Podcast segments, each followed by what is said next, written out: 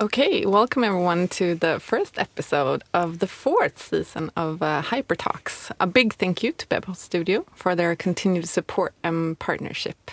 Love those guys. Only met them twice, but they're wonderful. Today, I just want to quickly introduce the new HyperTalks crew to take over this legendary podcast from previous Hyper Island students. It's going to be to my left, I actually have Ku. Do you want to say hi, Ku? Hi, everybody. Yes. Then it's me, myself, Lynn. And behind the scenes today, or doing the editing and recording, is Eric and Nitin. You're going to meet them later on in later episodes. So to start off today, we picked a topic called learning design and team culture. And when doing this, me, Nitin, Ku, and Eric all met at Hyper Island 6 months ago. And when we walked into the classroom for the digital media creatives, we were met by these two lovely women that made us feel so safe. So why not invite the same women for our very first podcast, we thought. So I want to introduce to you Åsa Heidstad and Nina Sandström. Applause. Yay! Yay!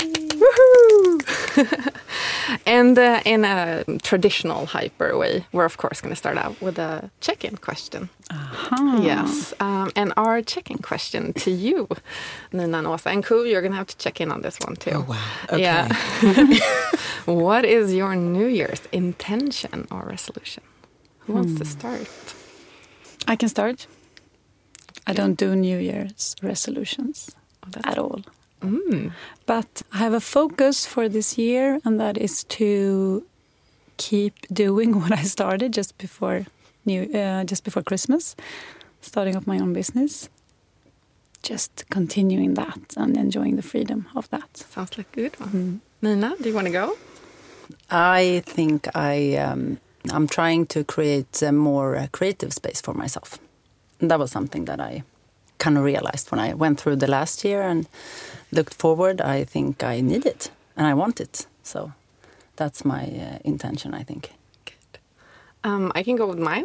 Please do. So my intention for this is mainly with my hyper journey. I just decided to level up. That's what it's all about.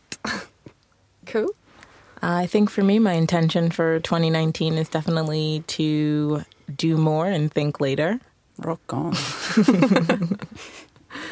Good. Okay, so we checked in. Yes. Cool. Okay, so Åsa and Nina, let's get started. Today we wanted to talk a little bit about learning design and team culture in the modern workplace, and we figured why not speak with you guys as you are experts in it. So can you tell me a little bit about what learning design is and what led you to this career? Do you want me to start, Nina? Yes, I would love to. Nina said before we went in, you're so good at starting, whatever that means. So I'll start. What led me to this career? I used to, first of all, I was a hyper student almost 20 years ago now, 18 I think. So I've always had a passion for the experience-based learning method that we use at Hyper Island. And then I left Hyper Island and I started working within the communications industry. And after 10 years or so, I had an urge of working more with people and more with leadership and facilitation and so on. And that's when I came back to Hyper as a program manager. So I didn't really look for the specific learning designer role. It was more Hyper as an organization and as a learning institute that I wanted to join again, or like have to try from a different perspective than being a student. But the whole sort of area of learning design is, for me, it's a way of if we look at designing learning experiences, the whole experience behind it, like how can we create strong and powerful and sustainable learning methods that actually creates a meaningful change and a sustainable change in human beings and in people. That's what it is for me. I was one of those people who didn't really fit into the school system in the way that I wanted to continue becoming something. I didn't really know what to do. So when I came out and had my chance to do new things, I just got into the university in whatever course I could find. I kind of talked my way in there, actually. And it didn't suit me at all. Like, I can adjust to the system, but I didn't learn in the way I wanted and in the way I felt was fun and long-lasting, I think. So it took me some time, but then after a while I got to know this school in Denmark called the Chaos Pilots. And after a while I applied, and I didn't get in. And my heart was broken. I was like, oh, shit, what am I going to do now? This was my only chance, kind of thing. And then I saw that there was the same program would open in Malmö. So I got in there. And that kind of changed my life, I think. That's when I found a way of working with people and with learning and with myself that felt really valuable to me. And and that includes learning design and process facilitation and all of that.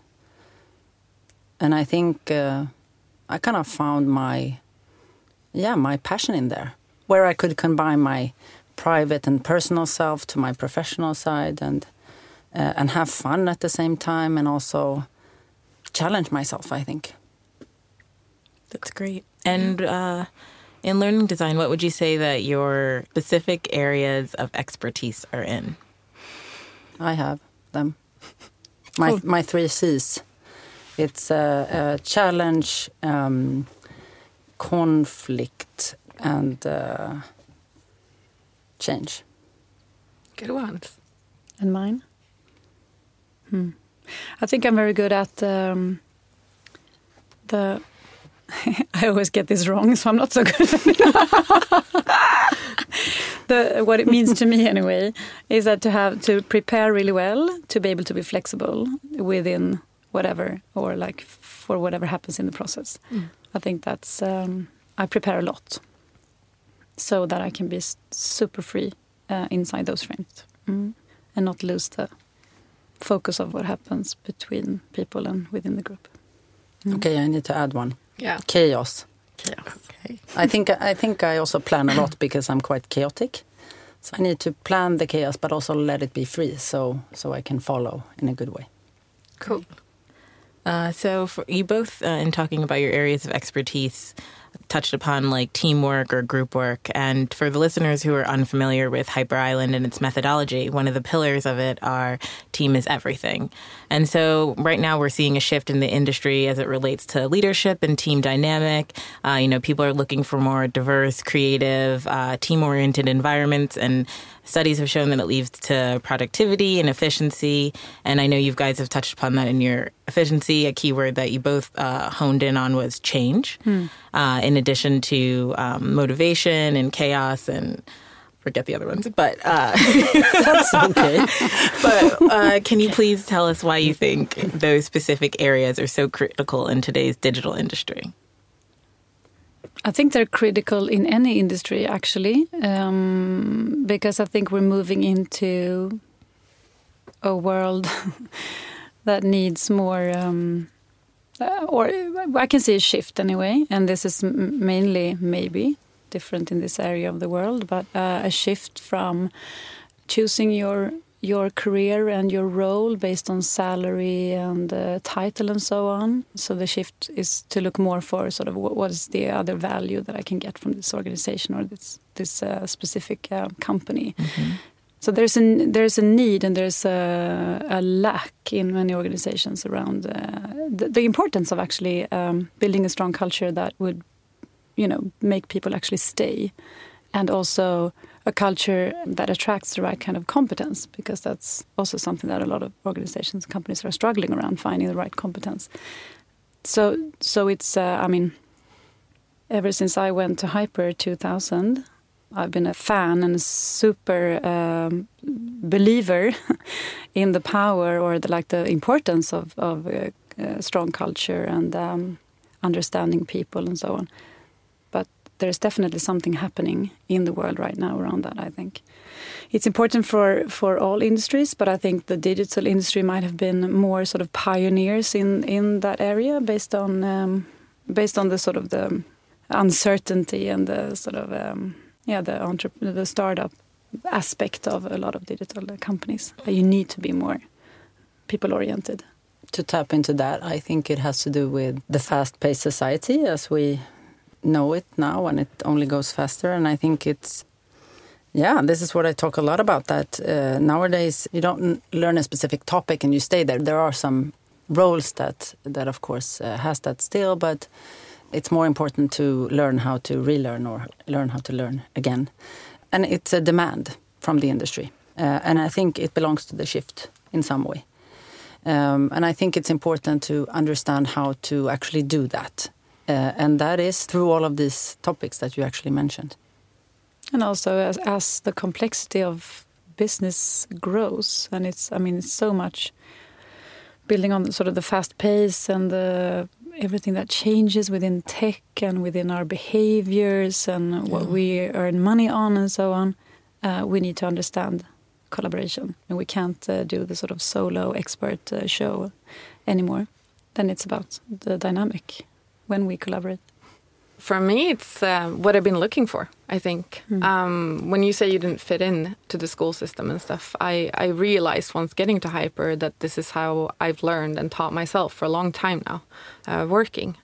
That university might not have been for me, even if I could adjust it. But now I remember stuff, I know how to use it, I push it forward constantly. So it's been, I wouldn't say life-changing, it's something I've been practicing, I just didn't know what it was that I was doing. And now I got a format and a platform for it, and it makes me feel way more confident. Because it was actually, this is what I can do and want to do. I love it. And it's amazing seeing all the people around you change so quickly and adjust and learning all these different techniques that we're learning. I agree. I think for years I was trying to find a way to eloquently put into words what Hyper Island has been teaching for over 20 years. And no one was ever familiar with it in my work environment. So it's really comforting to be in a group of 50 people that share that same mentality. You know, we're being taught those foundations, and now I can take it back to New York and say, look, this is what I learned and it works. And I want to add to the culture, and this is how we can do it. So I'm excited to apply everything. And I think it's really interesting that we touched upon the topic of learning. I know also that like experiential learning is what brought you to be a student at Hyper Island and what in turn brought you back to working there. And Nina, you mentioned that teaching path for when you were seeking education, it didn't work for you. And then you landed at Chaos Pilots, which also uses experience-based learning. And why would you say that both is like the favorite approach in teaching as a learning designer? I think it's the aspect of, I have to say, because I totally fit into the traditional system. I just didn't know how it could be in another system that I could use my whole self, because I was perfectly fine within the university system because I was so programmed into using sort of the intellectual part of myself only. But then discovering Hyper Island, I was like, wow, I could use my intellect, my heart and my gut and my whole self and my feelings and so on. So Hyper Island works for those people as well, I would say. Definitely. Anyway. We get all kinds. Yeah, exactly. I forgot your question, Cole. Oh, no. So just saying, why is experience learning the favored method exactly. as a learning designer? Right. But I think it's exactly that, to design the learning experience so that you can bring in your whole self and use your whole self in it. It was research on back in the 50s and 60s and now even more accurate that the importance of trust to be able to gain a level of trust, to be able to excel and also to be able to dare to innovate, do differently, try new things, speak up your mind and so on. And the experience-based learning approach is a way of bringing that into the picture as well. You know, using yourself as a way of gaining your learnings instead of just being told or spoon-fed with knowledge from someone. That's what it's about for me, to be able to bring your whole self into the learning experience and to step into it and take your own responsibility in it as well, instead of just learning what someone else, or like repeat what someone else told you, or remember the book, or like study for the test the night before. Stuff yourself with knowledge. To be the center. I mean, that's what it's to be the center of the experience yourself, and learn from that. That was a rambling answer. No, but it was interesting. Based on that, team is everything. What processes or practices are needed for building this effective or solid group dynamic? Let's say, I mean, going into a company or going into a new group, what are some of the tools and the processes that you guys use? Especially to establish trust. I think that's an interesting word that you touched upon that you don't see in a lot of workplaces today, but it's critical. We can see that the outcome, the delivery, becomes so much better if you work together, right? If you trust each other and help each other to grow and go forward. Yeah, what are the main tools? I think it is, first of all, to get to know each other and connect, right? And that's something that is done in different ways and very individual. But it's connecting in a way to be able to step in for each other and to go through conflict, of course, and go through things that are hard. And, it's not always a nice, clean process. So if something would happen during the way, to create a very good foundation for the team to go through some kind of windy stages, or some kind of, whatever happens in work, I would say.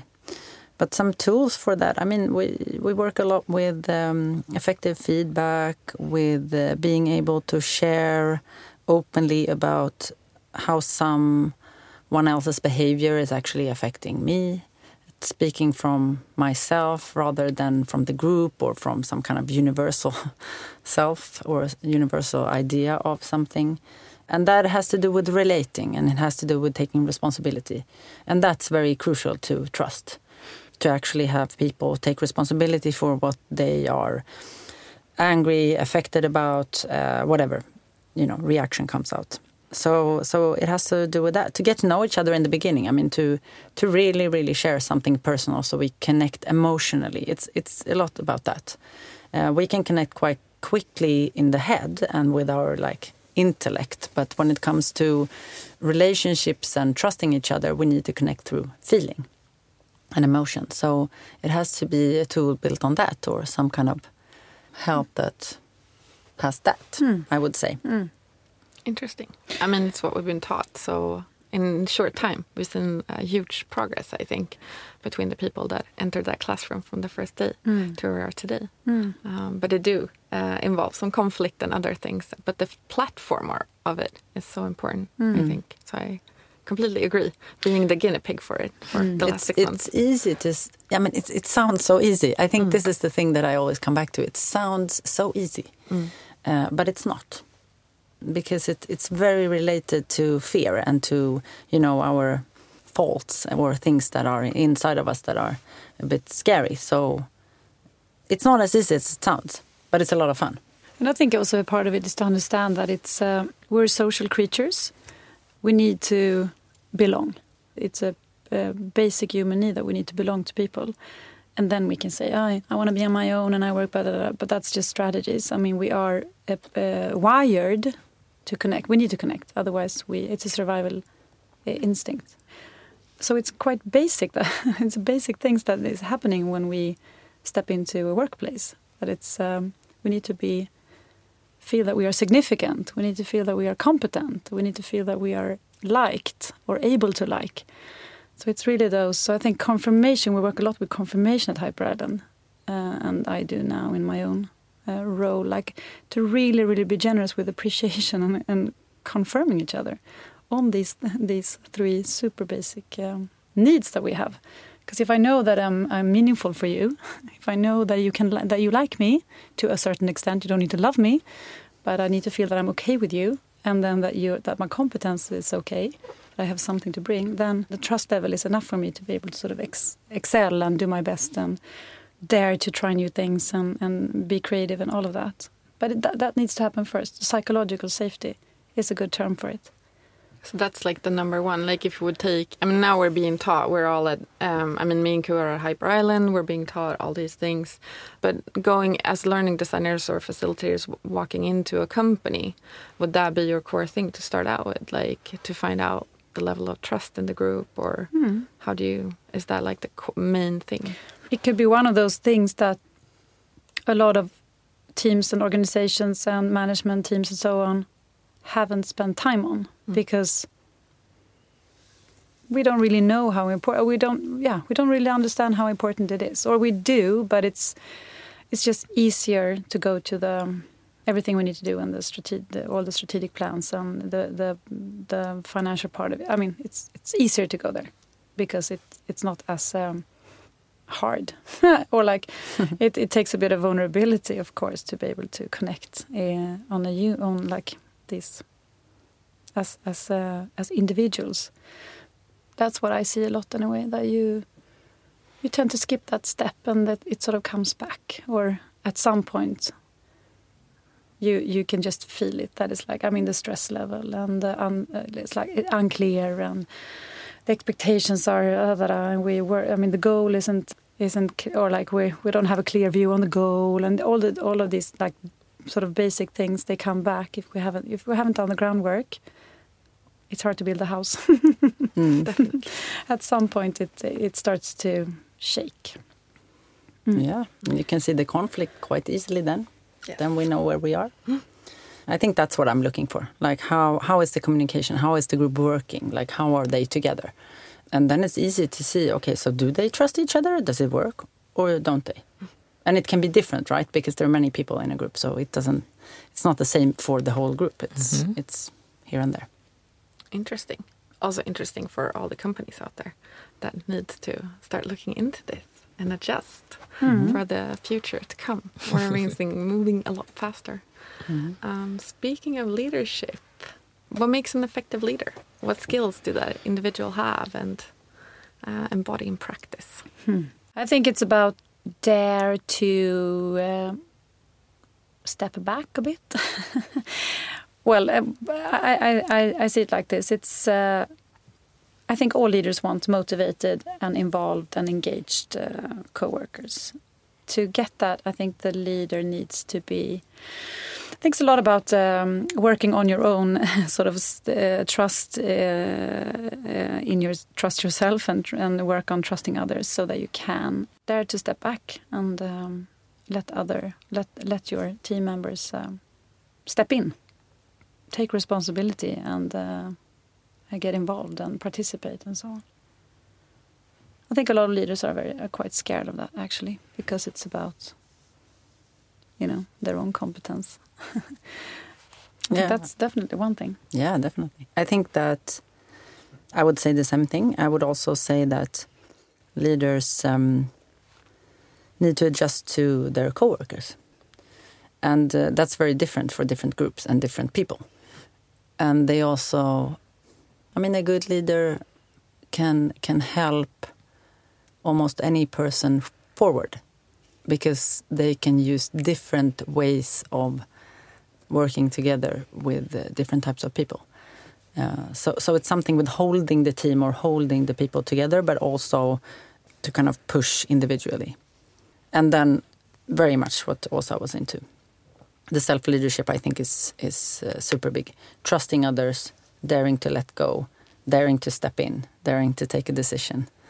I have a question. So when you're working with organizations or just at the leadership level, how do you recommend people deal with, the task of being a leader and keeping a group together, building that culture and dynamic, but also you have to maintain the bureaucracies of what's expected of you as a leader, and those missions sometimes don't come into alignment. What do you recommend for people? I think transparency is a super important thing. I think first of all, I think it's important that all people are aligned with what actually a leader is and what a manager is. It's different. And to understand that you have this role for a specific reason, and that means that you have different tasks than others. So first of all, kind of aligning on that. But then also to be transparent about why you're doing things on different levels, depending on what the person needs. But I think that's super important to kind of balance in that. Do you agree? I do. Good. It looks like you agree. I just wanted to check. I had something else on my mind, but I forgot about it. I have a bit of a provocative question. Go for it. Is everybody meant to be a leader? I thought about that question too. I'm not sure. I mean, I think you can... I think it's also leadership versus management. Feel free to elaborate. Right, exactly. I think a lot of people are very good at management. For me, that's more sort of, the bureaucracy. I can never say that word. It's a tongue twister. I know. Sort of the sort of more sort of hands-on part of the leadership role, sort of meeting targets and keeping track on budget and stakeholders and deliveries and so on. Leadership for me is more seeing people, understanding how to motivate them, how to challenge them positively, dare to be honest. A ruthless compassion is a great word, I think. To really dare to be honest with the best of intentions, with like, I see you, that's why I need to let you know about this or whatever it is. Dare to have those like hard conversations. And I'm not sure that's I don't know.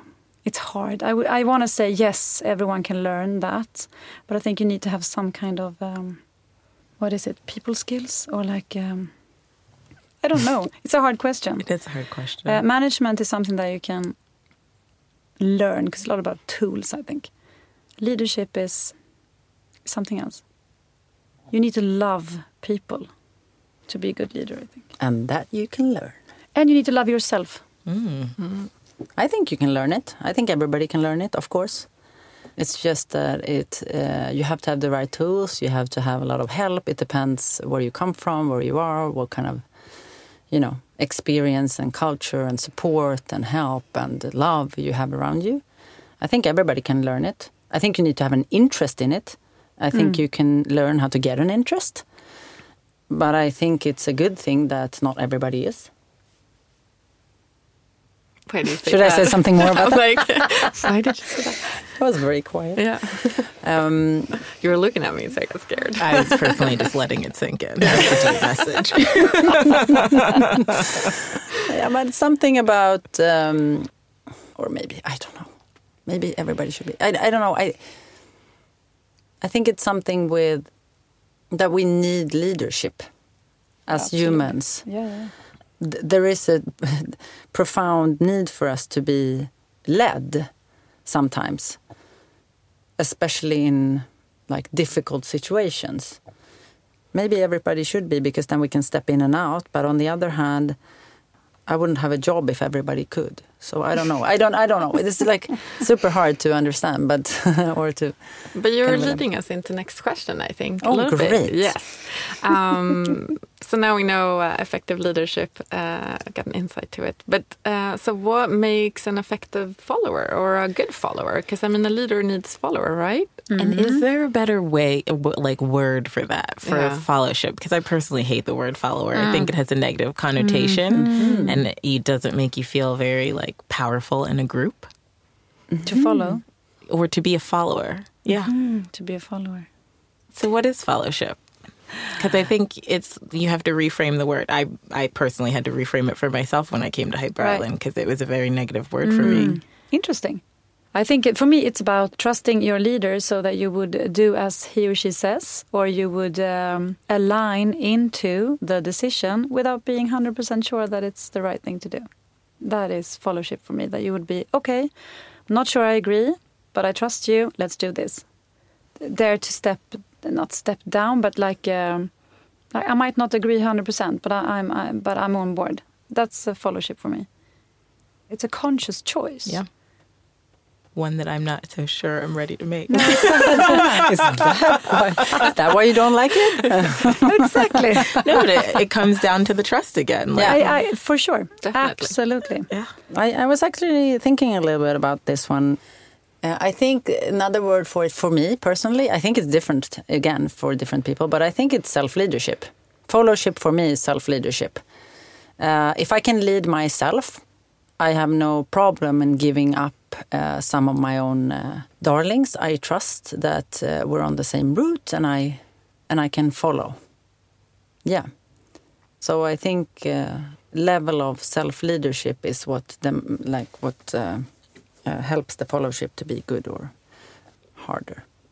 Within that, would you say that finding the value for oneself is really important to create that self-leadership, and then in turn be a faithful follower or followership? What do you think? I would say yes. Mm. That's something, again, that I've learned very recently, finding or creating that value for yourself. There is an opportunity within everything. It doesn't have to be for someone else. It can be, you can always find the you within anything. So I would say yes, finding that value definitely motivates you to want to see whatever the task or group is faced with, because when they succeed, you succeed. And it's not just helping someone else check a box and get that T-shirt. There's value within it for yourself. So I would say yes. And communicating it, I think, is important so that others can find theirs. Yeah, I think that's great. And another aspect of followership is also sort of that it's an integrity. Like, it's a conscious choice to actually choose to follow. It's not just followership as in a herd. Mm-hmm. Maybe that's the negative part of it. Yeah, it's like a sheep mentality. Yeah, exactly. Mm. But it's, for me, it's like a very, with integrity, I choose to. Because I trust you, I believe in you, and I believe in the choices you make. So I will follow you. And I think that's what I wasn't so moved with the word as you were when we were discussing this.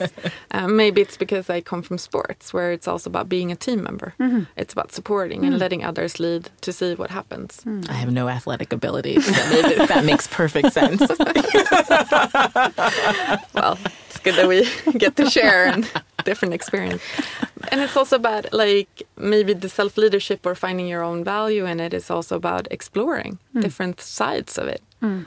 Exploring leadership is maybe also exploring followingship and following others. They go together, I think. Yeah. That's why it's so interesting, I think, to explore around that with, like, shared leadership.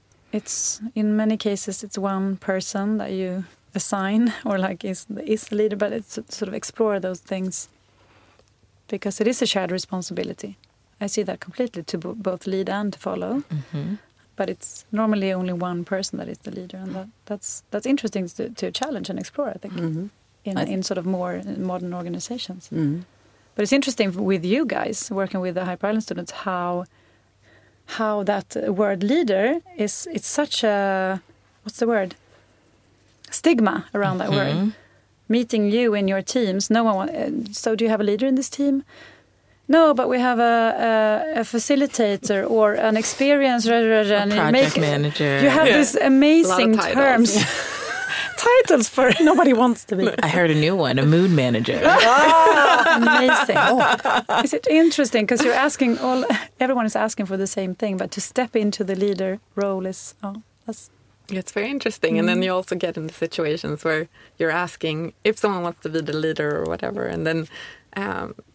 Coming back with it, when actually someone's assigned, then the other ones go, oh, how nice, we have someone to follow, or we have someone to lead. Yeah. So there's a lot of stigma to it, I think. But it's also interesting, we had an industry leader coming in recently that explained how his company works, where no one's the one leader. Everybody's a leader. So we need to grab him later on and see what that is like, being an active company in today's business.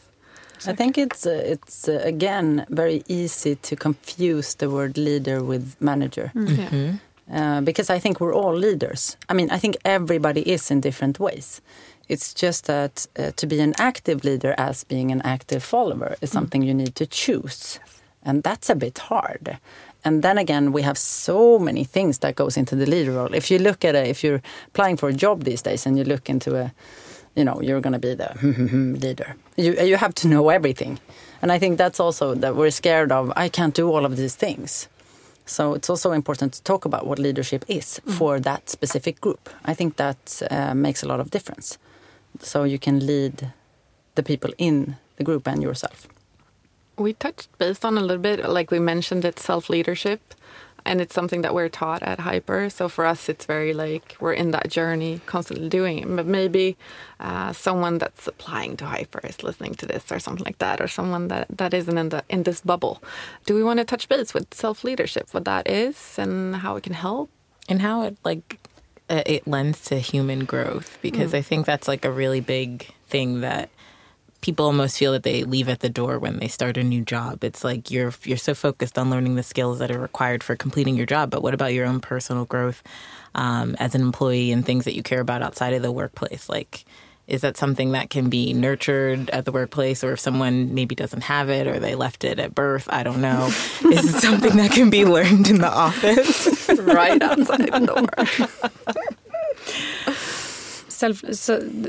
Self-leadership for me, I think there's a lot of different definitions of this. But for me, it's about stepping into the driver's seat of your life, basically. I think to really do that, you need to really start understanding yourself and your values and how you affect people, what makes you motivated. All of those things, to really spend time on discovering yourself, to be able to then sort of consciously make choices and to be the captain of your own ship instead of just tagging along without knowing why and so on. It's about integrity again, I think. And that sometimes takes a little practice to do that. Always. Especially if you haven't, depending on how you've been, how you've been brought up or what kind of workplaces you've been. I think we have different sort of, Some of us might have done that more than others, depending on this and that. And for me, I'm so I'm so developed. No, but I mean, it's a conscious... Exactly. It's a conscious... it's an ongoing process. Mm. It never sort of ends. But it's, for me, when I sort of realized that, to go into sort of being a proactive... it's about being proactive as well, instead of being reactive, right? Mm. It's such an aha and relieving and powerful thing. And taking responsibility for your actions. Yes. It's about that, I think. To actively do that and to see that you can affect. And sometimes you try to do something, but it affects in another way. And then you have the chance to take responsibility for that and see what you can do with that. Mm. I think that kind of systemic thinking is super important, especially for teams and organizations and societies. Definitely. And universes. Oh, there you go. All of it. Getting at the meta level now. So even if you left it at birth, I think you could definitely... Need to go get it. Yeah. Pick it back up at the hospital. It's waiting for you in the birth ward. Exactly. Good. So what would you guys say, looking back over your career, is with both organizations and students and even personal coaching, what's the most important lesson that you've learned? Of all? Pick one. Of top two. Top two. Oh. I know. One. I know. For me, it was going from intellectualizing everything to trusting my intuition and my gut. Definitely. That was it was a deal breaker for me when I sort of dared to do that. Not filtering everything through my brain.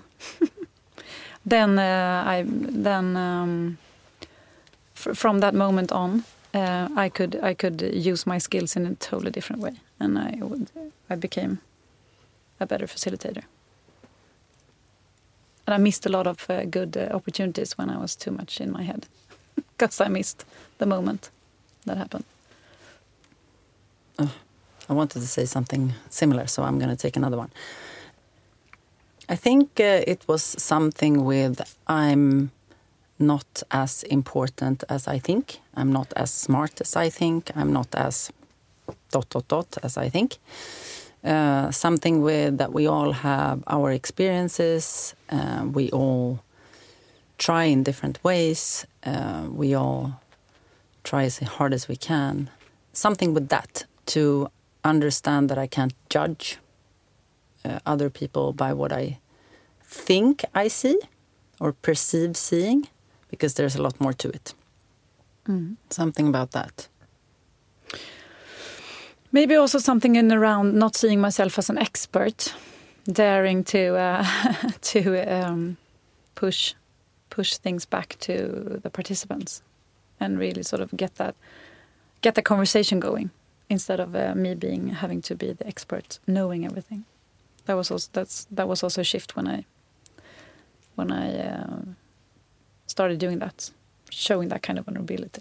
Like, I don't know, what do you think? What was the question again? It was, what's the most important lesson you've learned in coaching teams and individuals? Mm. Mm. Mm. It's hard to say a specific, but it's something around, definitely for me, something around that. Trying to make up an answer because I want to be super competent and want to be seen as the expert. I don't think you're alone. No? Yeah. Amazing. But I have one, and I think one of my... biggest insights has been also that I can use all my hardships in my work. I think everything I've gone through makes me able to relate and have empathy for others. And I think that was a shift for me to see, okay, so this is not all something that created something about me. It's something that I actually can use and use to relate to other people and understand other people and understand why they are behaving in the way they do. And I think that was for me like, okay, now I get it. Like, I also did that, or I also recognized this, or if I don't recognize it, I'm like, there must be a reason. And that's lovely, I think. Mm. Lovely learnings. Yes. So I have a question that's not on the list, but for anybody that's interested in improving their team dynamic or maybe working on being a better leader, what resources would you recommend for them? Besides yourself. Go through therapy? No, but that's actually self-discovery. I mean, in whatever way works for that person to really spend time on understanding yourself a bit more is a really crucial thing, I would say. The more conscious you are, the more flexible you can be. Mm-hmm. So that's so don't forget your own self as a resource in the whole development. But then I want to say Hyper Island Toolbox. It's great. It's a lovely resource for all different kinds of methods if you want to. And then just try something out. I mean, it won't harm, I'm sure. I would say go to Hyper Island. That's a really good smart thing people to do. Make that choice. This podcast is not sponsored by Hyper Island. No, that's true. I want to know, but there are other toolboxes out there. No, but I think it's there are a lot of courses you can do. There are a lot of books you can read. There are a lot of but I think it has to do with start doing something. Mm. And challenging yourself. I think that's a big thing. And also start with understand the purpose of what you want to do, why you want to do it, whatever that is. And it can be a small thing. I want our next meeting to be more engaging. What can I do then to make that happen? But make sure why you're doing it. I think that's a good start in any of these processes. And then choose your method and resource based on that. Yeah, start a discussion at work about how do you see leadership could be one thing. Talk to your manager about how they look upon leadership and what it is for them. Or, it can be small steps. It could be big things, I guess. So what would you, building on that a little bit, if someone's interested in becoming a learning designer? Decider. Learning decider. I'm deciding your learning. That learning design is the thing for me. How would you get started? Like, we talked about Hyper Island, but are there other ways? Do you know of other ways? Yeah, I think you just do. I think this one is like learning designer. You design something. Could be anything, actually.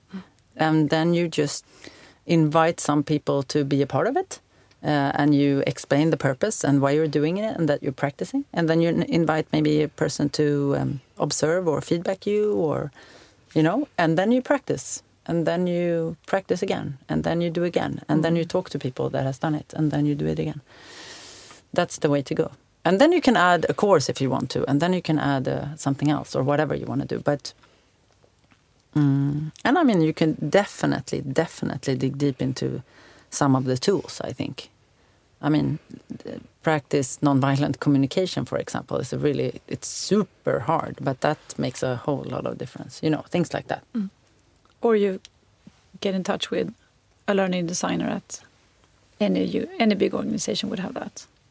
IKEA, for example, and you would contact them and you would say, "Hey, can I shadow you for a day, or can I invite you to lunch and you can tell me how you became a learning designer?" I'm not really sure actually what kind of, like, if there's a education for it. I'm not sure. Do you have any more questions, Ku? Or do we? Maybe a good checkout question. I know. We have a good one. I'm thinking of switching it. Oh, yeah. Go trust for it, girl. Your intuition. Go for it. I'm trusting it. I'm feeling very Oprah and Super Soul Sunday. Oprah, yes. If you don't listen to her podcast, it's lovely. Oh. Am I Robin, your sidekick? No. Okay. You're never my sidekick. Okay. Co-leader. Yeah. But I love this question. But what are you guys hoping to transform through your work? Oh, I know. I think I'm onto the school system, the educational system in Sweden and the world. No, but in Sweden, I think for me it's about how to help us, how to help me and others to understand that what learning is and how we can use it better than we have. For me, that's super, super, super important. Yeah. And it goes into the system, of course, which is a bit rigid and old, I think. Oh, so many things. I want to support people to be more motivated at their workplace. We spend so much time in our workplace. It's terrible that some are not motivated when they go to work. That's it doesn't have to be that way. That's what I would like to. You're going to eliminate the Sunday scaries. I like that. Yeah. No more Sunday scaries. I actually heard that the other day. Like, a person told me, like, don't you have those days where you don't want to get out of bed, you don't want to go to work? And I'm like, no, I actually don't. Like, I used to, but I haven't had that in like 10 years. Yeah, but I remember also that I had that before. Horrible. I aspire to get to that place in life. You will. You will. I'm confident that I will. You will. Well, I'm confident too. You'll be waiting. June 2020 when I graduate. I will be there. That's your vision. set a good intention, Ku. I'm claiming it into existence. Yes. I think we're done. We're wrapping it up. We want to say thank you to Åsa and Nina for joining us today. And before you leave, please tell the listeners where they could possibly find you online. To be continued, I would say. Oh, to be continued. We are planning something. You're planning stuff. Okay. Now you can find us by your names, but soon by another name. Please keep us updated. Yeah. The people want to know. Exactly. We'll spread the word. Thank you, ladies. Thank you. The pleasure is all ours. Yes, definitely. And thank you again, Beppo. Yay! We're going to continue this conversation on social media, of course. We're going to talk more about Hyper Island and who we are on social media. Nitin and Eric is super excited about this project. They're working it. So stay tuned to our channels at HyperTalks. And if you have questions, hit us up. With a DM or whatever it's called. Digital media creative. Yeah. You're hip, Lynn. You're hip. Yeah. Got this. Or PM or...